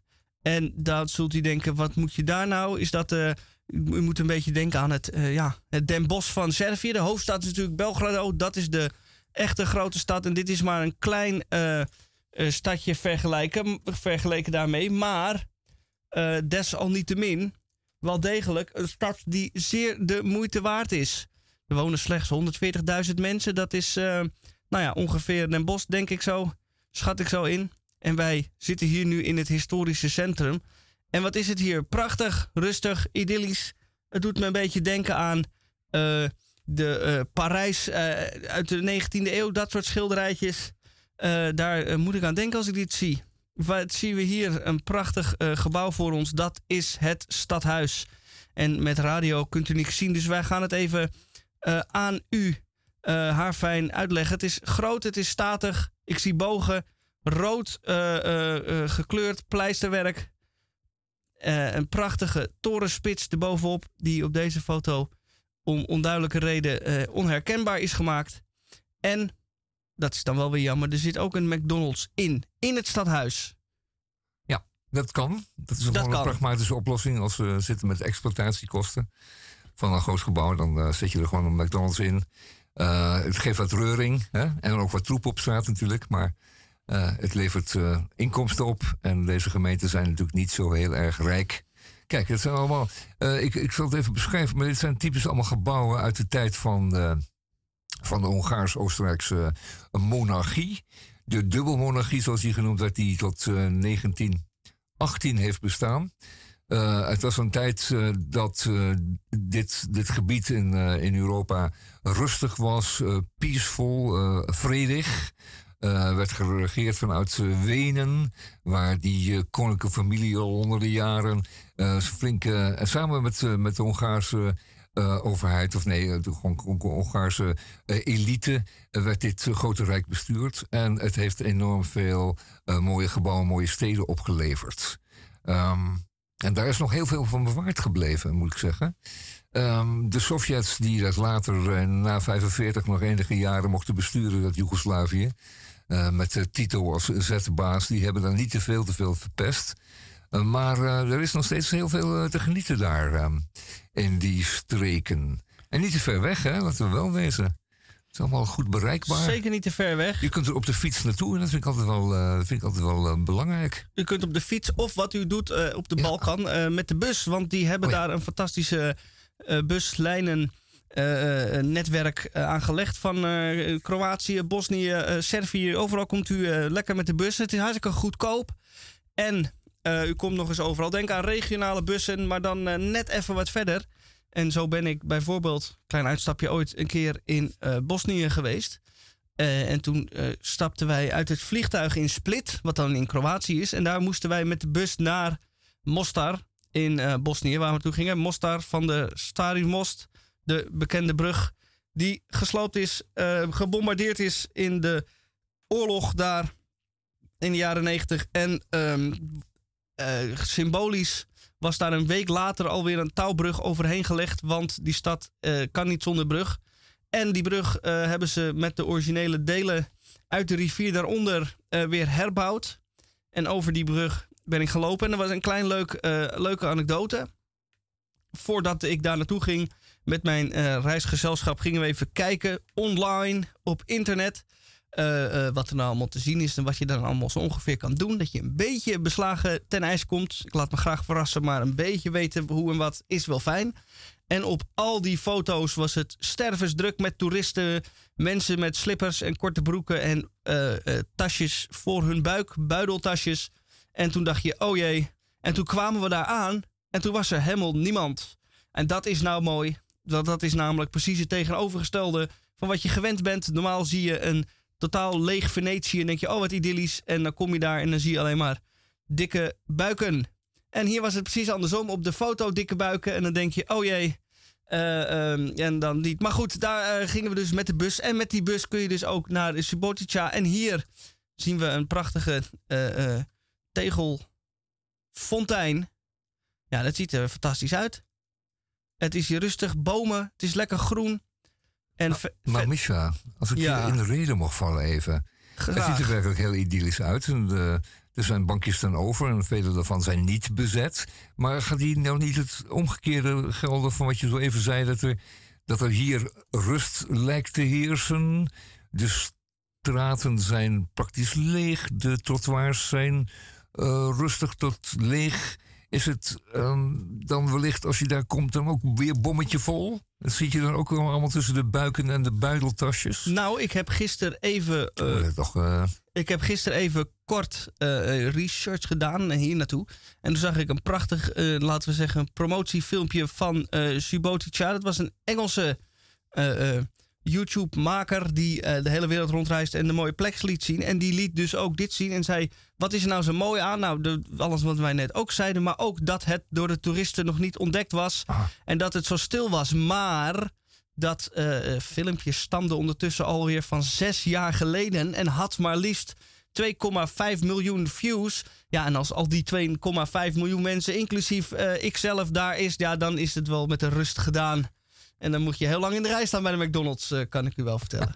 Maar laten we hopen van niet. Worden. Nou ja, voorlopig ziet het er nog heel rustig uit. En eh, wellicht is het een eh, bezoekje waard. Nee, nee, het is zeker een bezoekje waard als ik dat zo zie.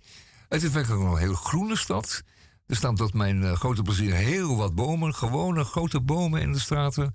Eh, eh, dat doet me altijd wel weer deugd. Want er zijn steden bij die zijn onherbergzaam zonder steden, zonder bomen.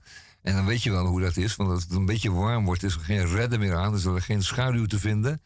En dan eh, smelt je weg op die trottoirs. Maar dit is echt een mooie groene stad. Daar denkt men nog aan, aan straten vol bomen. Het ziet er echt heel goed uit.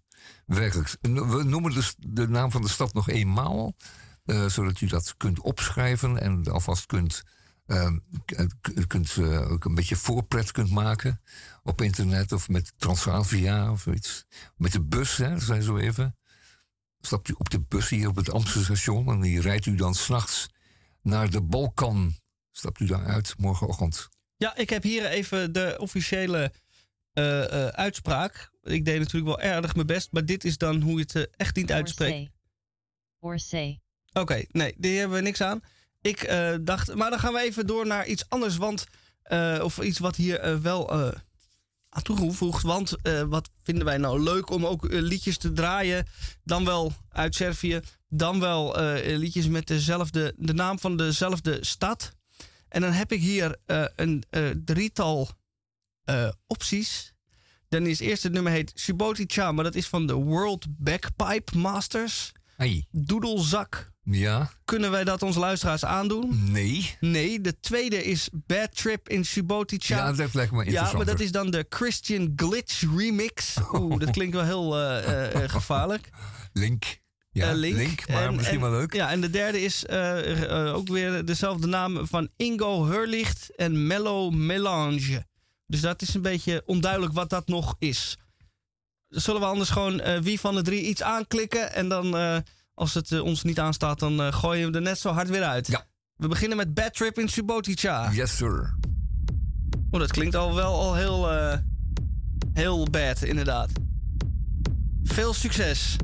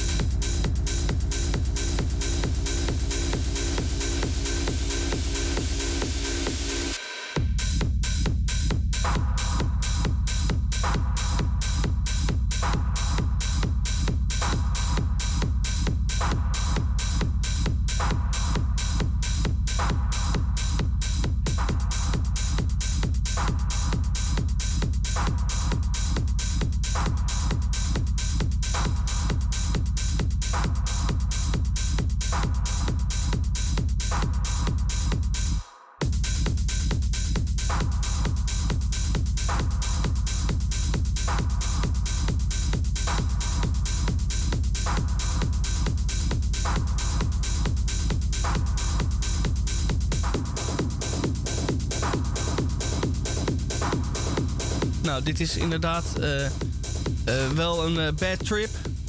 En dit is eigenlijk meer muziek om te draaien tussen 2 en 4 eh, s s'nachts. Want u, moet, u bent nog niet eens begonnen aan de Vrijmibo. En de pilletjes die bij deze muziek horen, die moet u nog bestellen. Die moeten ook nog afgeleverd worden. Dus misschien is dit een beetje prematuur om nu al deze muziek te gaan draaien. Maar houd dit wel suggestie eh, in de achterhoofd voor vanavond. Als u even niet weet, dan loopt u gewoon naar de DJ-boot en zegt u Bad Trip in Subotica. En dan draait die DJ dit voor u. Dan kunt u helemaal losgaan. Ja, maar eh, weet, weet, nou goed. Maar eh, onderscheidt zich dit van iets anders? Eh, Andere techno? Ja, ik, wij zijn buitengewoon al slecht op de hoogte. Het is treurig natuurlijk.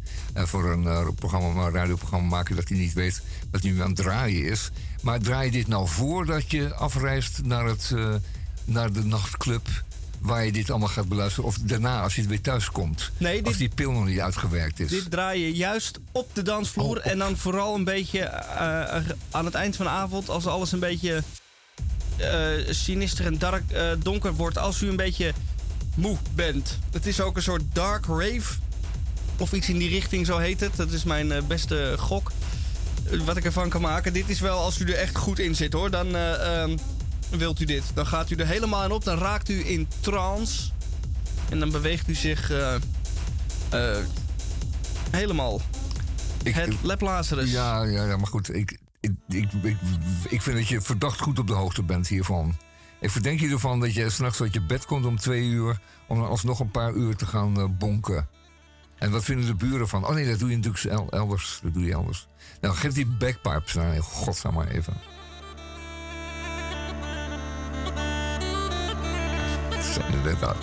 Zijn dit Hugo, Hugo bagpipes? Nee, dit, zijn, dit is de World Bagpipes. En ik snap waarom die het zeggen, want ze hebben een album gemaakt. Eh, de World Tour. En ze hebben allemaal eh, steden in de Balkan aangedaan. Mostar zie ik staan. Nesebar. Nou, dus ook Subotica, Split. Dus ze hebben zich laten inspireren.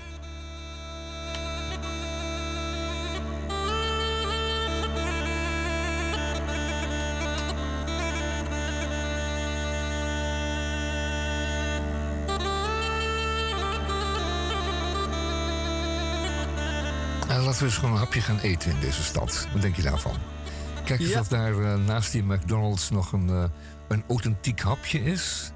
Ehm, het is een lekker eh, een rommelig opgezet stadje met een wat ouder centrum met eh, kronkelige straatjes. Ja, dus wij gaan naar Het het... heeft natuurlijk ook weer zo'n zo'n buitenwijken Naar het met afzichtelijke woningen uit de catalogus. Maar er wij zijn gaan ook... naar Konoba Kitel. Ja, is goed. Daar gaan wij eens even... Gaan we ook even naar de menukaart kijken en dan even kijken wat we daar gaan.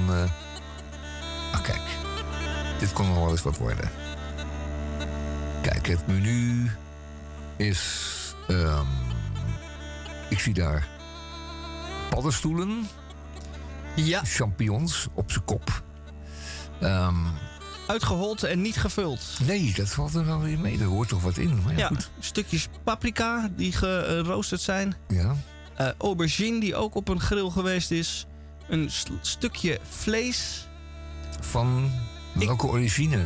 Ik vermoed een, eh, Wie heeft daar aan vastgezeten? een varken. Oh ja, ja dat ik. is pig. Ja, Lijkt op definitief. een haas. Het lijkt op een... Nee, een eh, hamlap bedoel ik. nee. Nee, Een cotelet. cotelet. Ja, het is een cotelet. En een, dat vind ik wel mooi, een Ja. droog blaadje sla met een schijfje citroen erop. Met Ja, een dat pit is erin. wel prachtig, ja. Ja. En dat hebben ze echt duidelijk gedaan voor de foto. Het levert natuurlijk wat groen en wat geel op. Eh, nou, heel goed. Eh, het volgende bord zal zijn Mijn Hemel. Dat is ook een hele slachting geweest. Zeg. Twee aardappelen, maar de rest is wel echt wel van dierlijke oorsprong, hè? Als ik dat zo zie. Ja, dit lijkt... Hert. Nou, bot. Ik zie heel veel bot. Oh, bot. Hoe noem je dat? Ribs. Spare ribs. Oh, zijn het ribs? En dan gestoofd. Maar die aardappel ligt er zo leuk bij. Oh, weer Ja. opnieuw. Vis. Oh, dit is vis. Dat is mooi voor helemaal in het binnenland. Hebben ze toch ergens een vis vandaan weten te halen. Mijn hemel, ja. Er ligt iets op wat op op, een- groene pesto moet lijken. Ja. En weer de onvermijdelijke sla met eh, schijfjes eh, citroen. Dit zijn in dit geval zelfs twee. Eén voor ieder visfiletje. Er liggen namelijk twee dat, filetjes dat op is het echt bord. fantastisch. Ja, nee, maar fantastisch is dat ook maar inderdaad maar één blaadje sla is. Je moet echt niet overdrijven. Vind ik ook. Eén blaadje sla en dan is weer aan alle voorwaarden voldaan. Het begint wel een beetje te krullen bij de randen, die sla. Ietsje te Die gaat gewoon eh, van bord naar bord. Ja, dat zou kunnen. Dat mensen dat niet opeten en dat die gewoon eh, als de decoratie gewoon doorgaat. Tot die werkelijk helemaal bruin is. Dat was, eh, hoe heet het restaurant waar we zo even waren? Eh, dat heet Konoba Tinel. Oh ja, nou, daar gaan we dus eh, misschien ook niet naartoe. Oké, ik heb nog één. hij krijgt over het algemeen heel veel hele goede reviews. Maar hier heb ik één niet zo goede. Van Goran Viking. Twee weken geleden. één ster. En dit is een vertaling. Verwarmd lamsvlees onder de zon. Sinds wie weet wanneer. Oud vlees, hard en smakeloos. Hoge prijzen, slechte service. De ober wilde ons overhandigen voor geld. Hij zei de prijs zonder document, maar het was anders dan de werkelijkheid. Ja, daar is iemand heel erg teleurgesteld geraakt. En die is zelfs helemaal in zijn autocorrectie eh, verdwaald. Of in zijn vertaal-app. Mm, Hier, Oké, dus we, we geven ze nog één kans. ja, nog één En, review. Ja, Dus wat je natuurlijk altijd kunt doen, eh, Micha. Nou, En dat geldt natuurlijk voor eh, deze steden in het algemeen. Ehm, vaak wordt er vanuit het omringende platteland naar die lokale markten vervoerd. Dus je kunt beter, beter dan zoeken naar een lokaal marktje. Eh, of een markthalletje of iets dergelijks. Dat heb ik in, eh, in Portugal laatst ook meegemaakt, in eh Sines.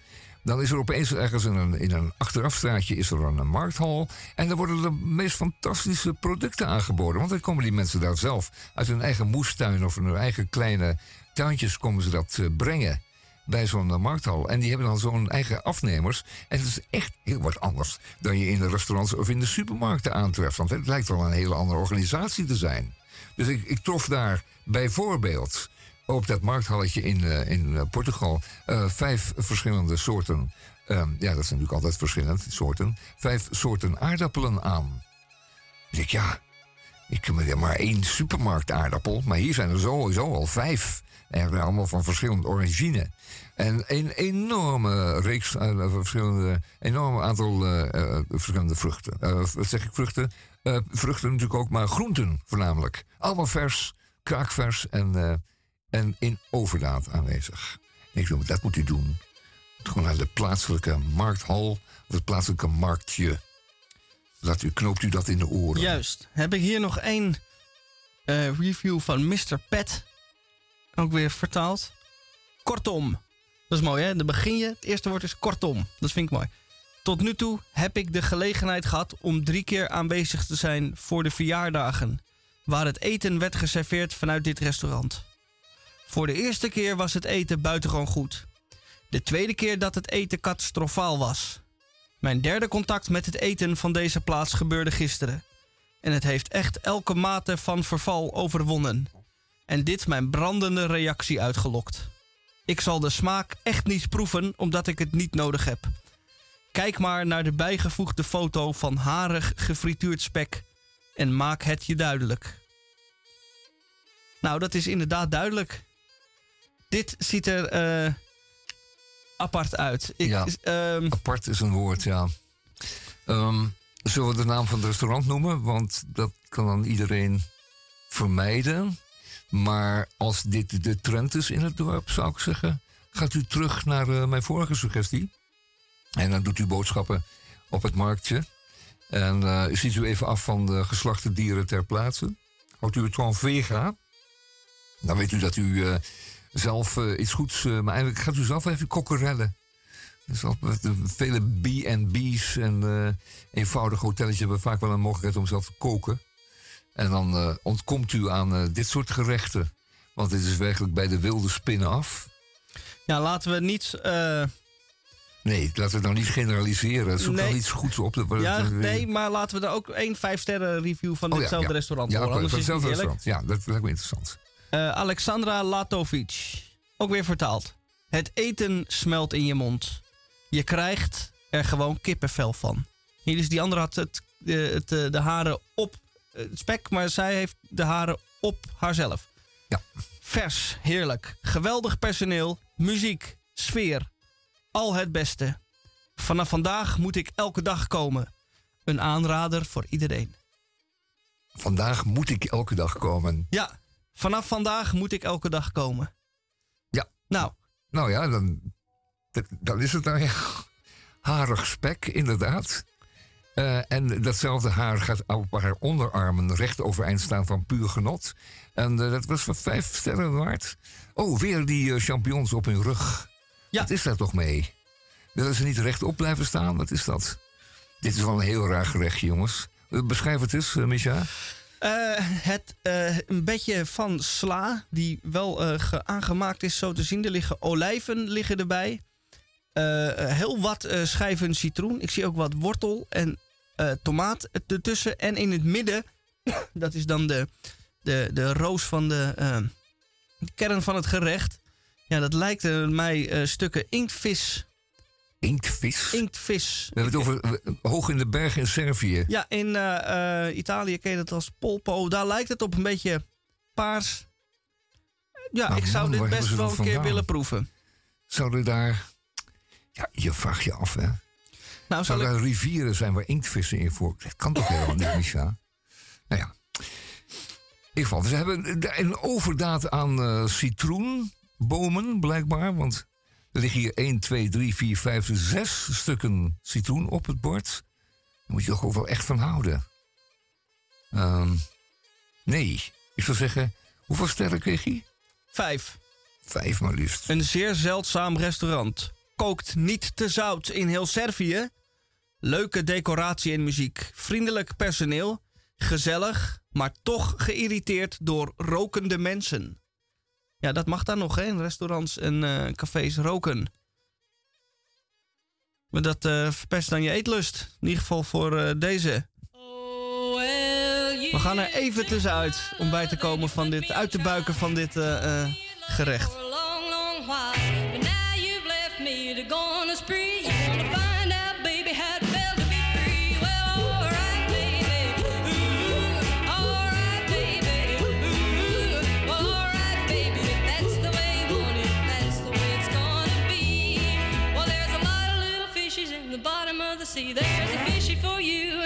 Fishy for me. You better be careful, baby, what you do. Or else you jump in the ocean and find another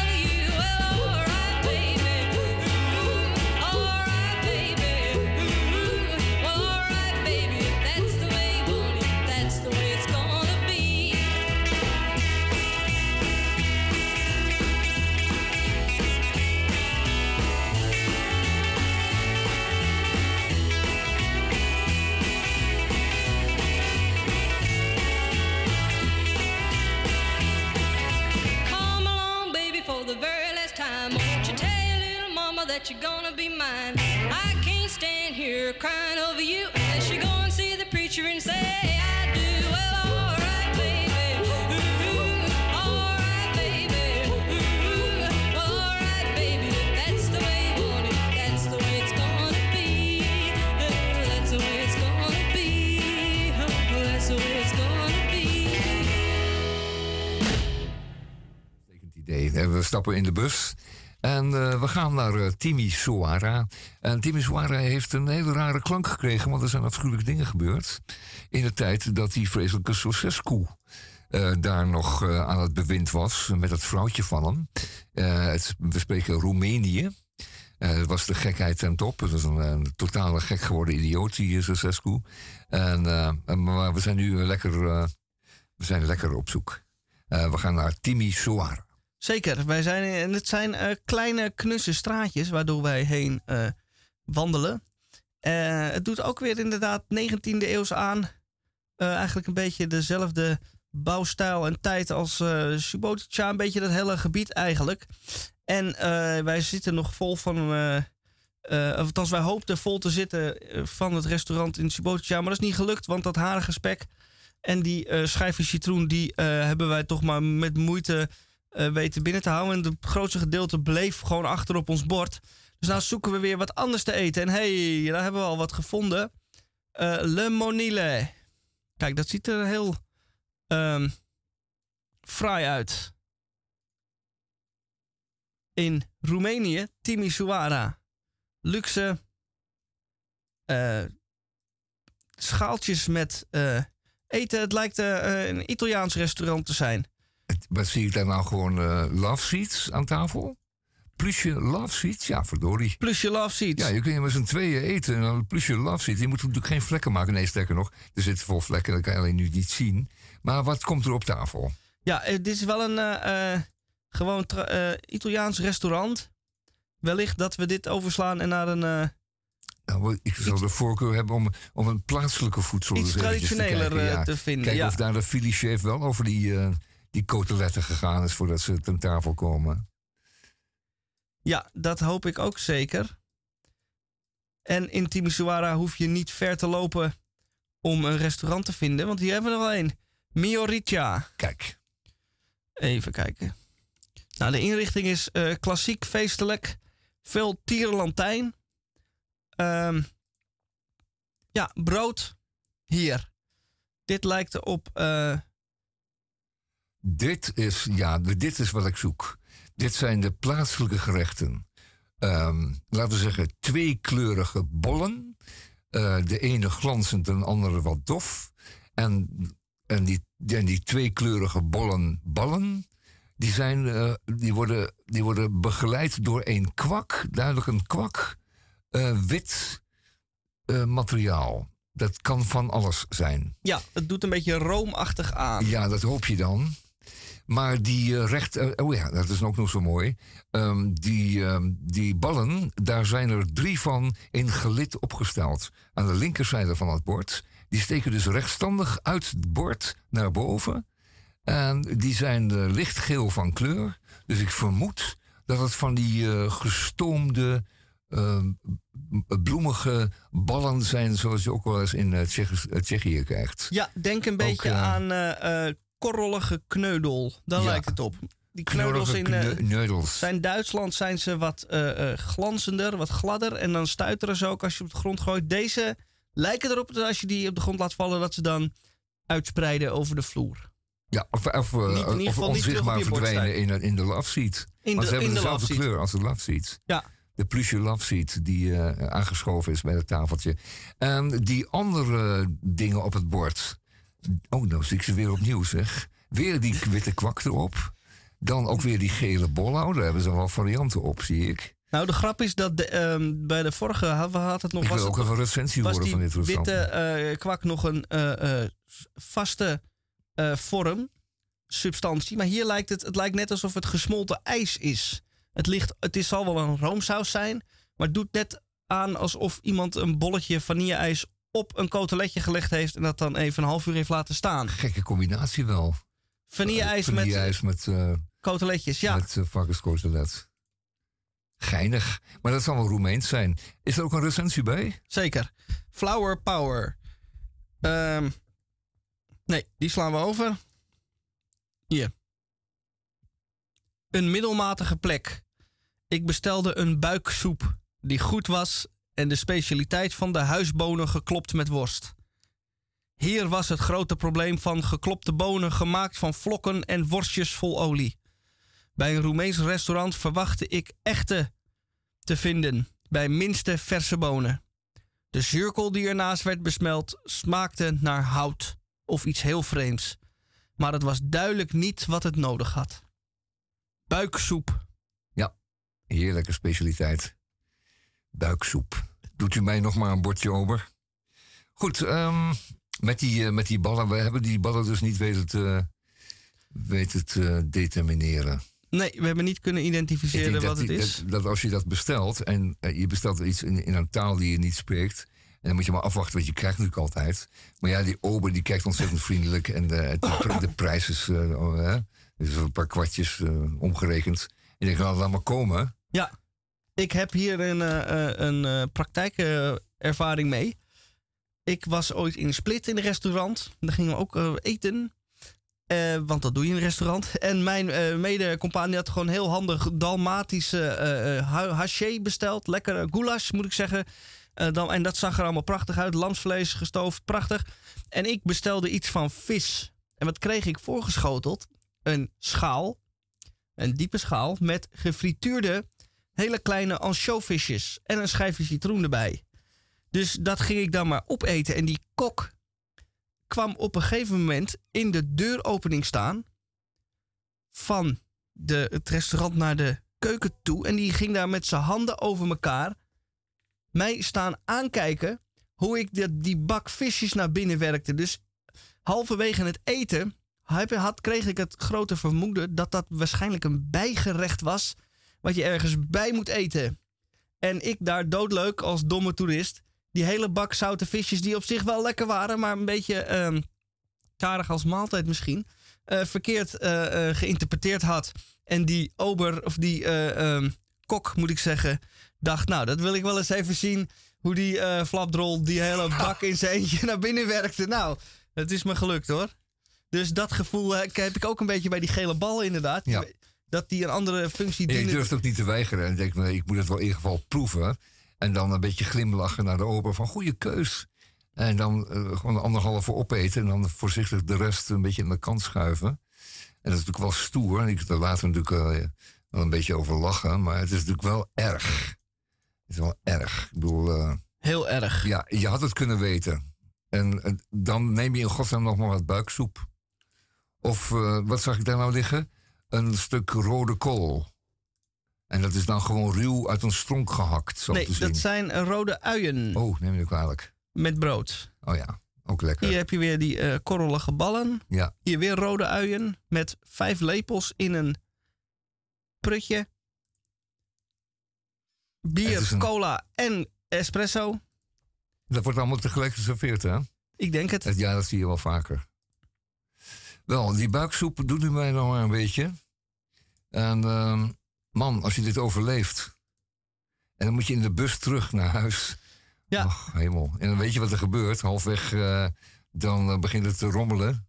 Ja, eerst... En dan denk eh, je, jeetje, ik wou dat die stopte die bus een keer. Maar die zegt, nou ja, de volgende stop is Zagreb. Nou, voor een eh, uurtje of vijf zijn we dan daar. Als het een beetje mee zit. eh, eerst buiksoep en daarna buikloop. Ja, Eet dat is een beetje de natuurlijke gang van zaken. Ik heb wel honger- hier honger van gekregen, moet ik zeggen. Ja, ik krijg wel een beetje trek van. En wat is dit? eh, Overigens nog even het laatste beeld uit het eh, restaurant. Hmm. Een, een, een Wederom pan weer op iets je bord wits. met... Wat wordt het nou mee gegeten? Met een speciaal instrument of niet? Ja, een- Het lijkt wel een soort... Ja, het is een eh, twee... Een, het, het lijkt een beetje op een stemvork. Dat is voedsel wat je blijkbaar met een stemvork moet eten. Ze hebben dat misschien... Ja, het is werkelijk een stemvork. Twee tanden. Oh, maar dit is wel heel erg... Dit lijkt... Oh, maar dit lijkt heel erg op een... ehm, op de schedel van een... eh, een het schedellichten van een dier. Dat je dan... Dat schedeltje ligt en dat je dan uitlepelt. Ja, voor de eh, luisteraars thuis, we zien hier een rond broodje. Wat eh, van binnen uitgehold is en waar een kapje bijna volledig is doorgesneden, zodat je een deksel krijgt. En de deksel wordt hier door de fotonemer opgelicht. En daarbinnen zien wij eh, een soort gele groentesoep. Soep met eh, groentjes erin. Maar dat dus in brood. Soep in brood. Soep gevuld met brood. Brood gevuld met soep. Ja, broodgevoel. eh, Het is een, het is een het bewijzen van soepkommetje. Hebben ze daar een broodje omheen gebakken. En dat broodje is ook flink geblakerd, hè? dat zie je wel. Dat is gewoon met, met, met, met grote gasvlammen is dat eh, behandeld. Zodat het flink eh, verkoold is. Eh, om dat soepje maar van binnen maar warm te krijgen. Maar man, wat een gerecht. Heerlijk gewoon. We gaan straks even lekker naar de Febo om onze gezonde trek te stillen. Want ik kan niet veel meer hebben dan. het is ook alweer buiksoep. Ja, en grote stukken ui en weer die gele bollen. Nou, dat is een heel avontuur eten daar. Zeker, ik ben nou wel erg benieuwd. Ik wil daar best een keer naartoe. Ja, Roemenië, Timișoara. Eh, de stad heeft een vreselijke naam, maar die is bij deze dus dan eh, gerepareerd. Zeker. Timișoara. Schrijf het u ook op het lijstje. Eh, de- er gaat vast een bus naartoe. En dit restaurant met die gele love seats, plusje love seats aan tafel, moet toch een hele ervaring zijn. Wel, eh, blij de- dat we u eh, hebben mogen uitnemen naar, eh, naar Roemenië op onze reis door de Balkan. En de culinaire avonturen die u kunt beleven daar. Zeker. En met, deze, met dit uitstapje sluiten wij Radio Dieprik van vrijdag 7 oktober af. Ik dank alle deelnemers. En we sluiten natuurlijk af met The King.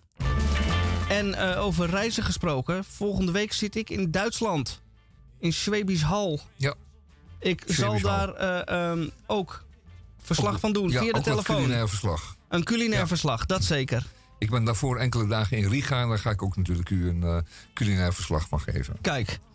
Dan zal ik, ik zal me goed mijn ogen open houden en, eh, en, en de mond openen van de hele tijd. En eh, zult u eens wat beleven voor Dori. Absoluut. Tot de volgende week. Tot de volgende week.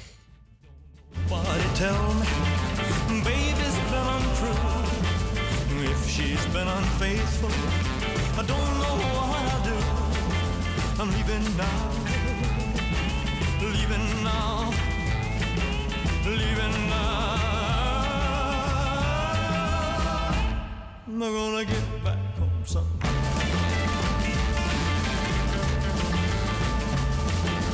Never thought that I could miss her so. I never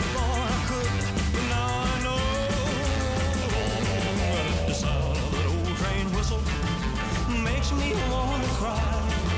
Reminds me of that lonely feeling when I said goodbye. I'm leaving now, leaving now, leaving now.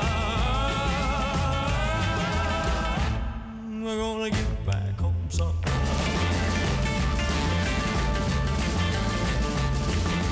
Never thought that I could miss her so.